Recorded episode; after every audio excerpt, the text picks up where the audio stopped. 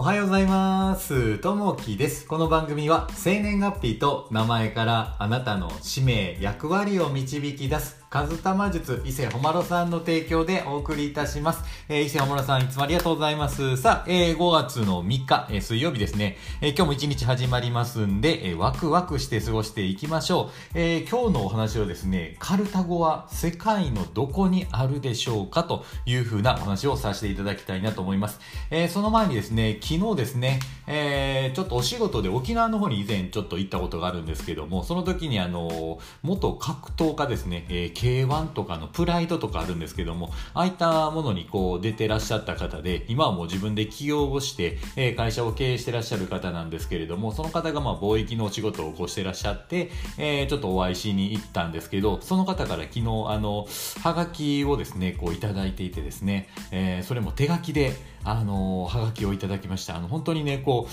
あの温かい手紙をちょっといただいてですね、本当にね、こう、ほっとしましたね。あの、すごいガタイはごっつくてですね、あの、怖いガタイしてらっしゃるんですけど、こう、文字はね、こう、柔らかくて、本当にね、えー、温かみのあって、本当にほっとするようなものでしたね。で、やっぱりね、あもらって嬉しかったので、僕もあの、ちょっと手紙をね、はがきをちょっとお客さんに書こうかなと思って、新しいお客さんだったりとか、あの、先日ちょっと出会った、あの、大阪のおばちゃんとかですね、えー、ちょっと写真入りで、えー、ちょっと手書きでですね、えー、ちょっとあの、はがきをちょっといっぺん書いてみました。やっぱりね、えー、えもらって、えー、手書きって嬉しいなと思って、これをね、ちょっとまた次の人にも伝えていきたいなというところでね、えー、手書きのハガキをちょっと書くようなことをね、これからもしていきたいなというふうに思います。さあ、えー、ちょっと本題に入っていきたいなと思います。えー、本題はですね、カルタゴは世界のどこにあるでしょうか？カルタゴってどこにあるかわかりますかね？えー、アフリカ大陸の北に位置するチュニジア共和国ですね。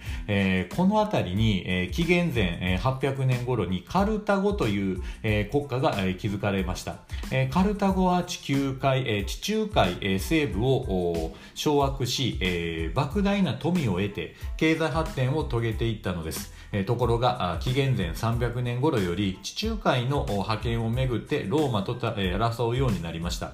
この戦いをポエニ戦争と呼び、第1次、第2次ポエニ戦争ともローマが勝利して、カルタガは巨額の賠償金を支払うことになります。しかし、経済力のあるカルタゴは短期間で返済。ローマはカルタゴの国力を恐れ、第3次ポエニ戦争で完膚なきまでに壊滅させましたと。19世紀になるまでどこにカルタゴが存在したのかわからないほど破壊したのですと。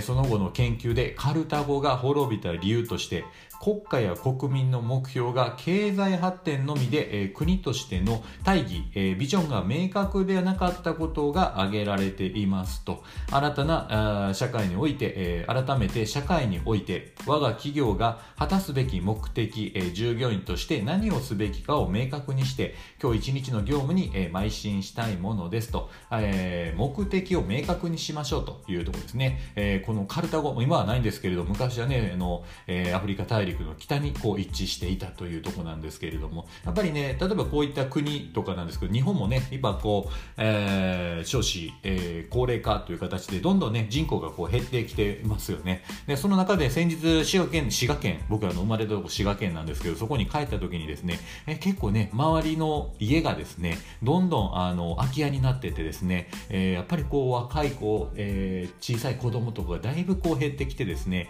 空き家がもう目立ってきているような状況でですね。なんでやっぱりこう田舎に行くほどやっぱこう家が余ってきたりとか、えー、もともとこう住んでた家っていうのがね、えー、こうなくなっていくとかなってくると寂しいですよね。なんで、まあ自分がね、こう生まれ育った家とか、やっぱりね、えー、この縦、縦の自分の軸ですね、えー、昔から育ってきた先祖があって子供、この軸をね、えー、大切にしていけたらなと思います。なんでこう先祖、子供、これをね、えー、大切にしていきながら自分の育ったところだけでも、だけ目でもですね、大事にしていきたいなというふうに思います。なので自分がね、育った家っていうのはちょっと引き継いでいって、えー、大事にしていけたらなというふうに思います。さあ、えー、今日のね、えー、一言になります。えー、人間は、目標を追い求める生き物だ、えー、目標に向かい努力することによってのみ人生が、えー、意味あるものとなるとアリストテレスさんの言葉ですね。まあ一度の人生なんで、まあ後ろを向かずにですね、えー、先も見すぎず、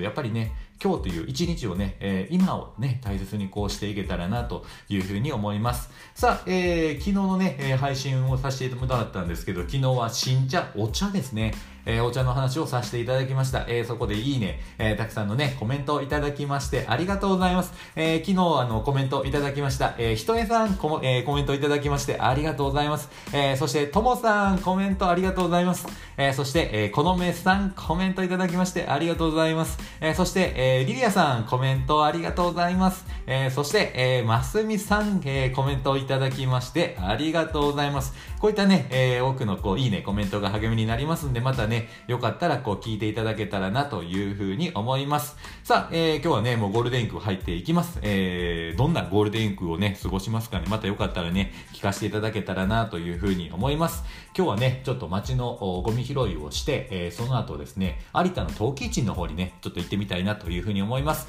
えー、今日ね、一日こう楽しんでワクワクしていきましょう。今日もあなたにとって最高の一日になりますように。じゃあね、またね、バイバイ、いってらっしゃい。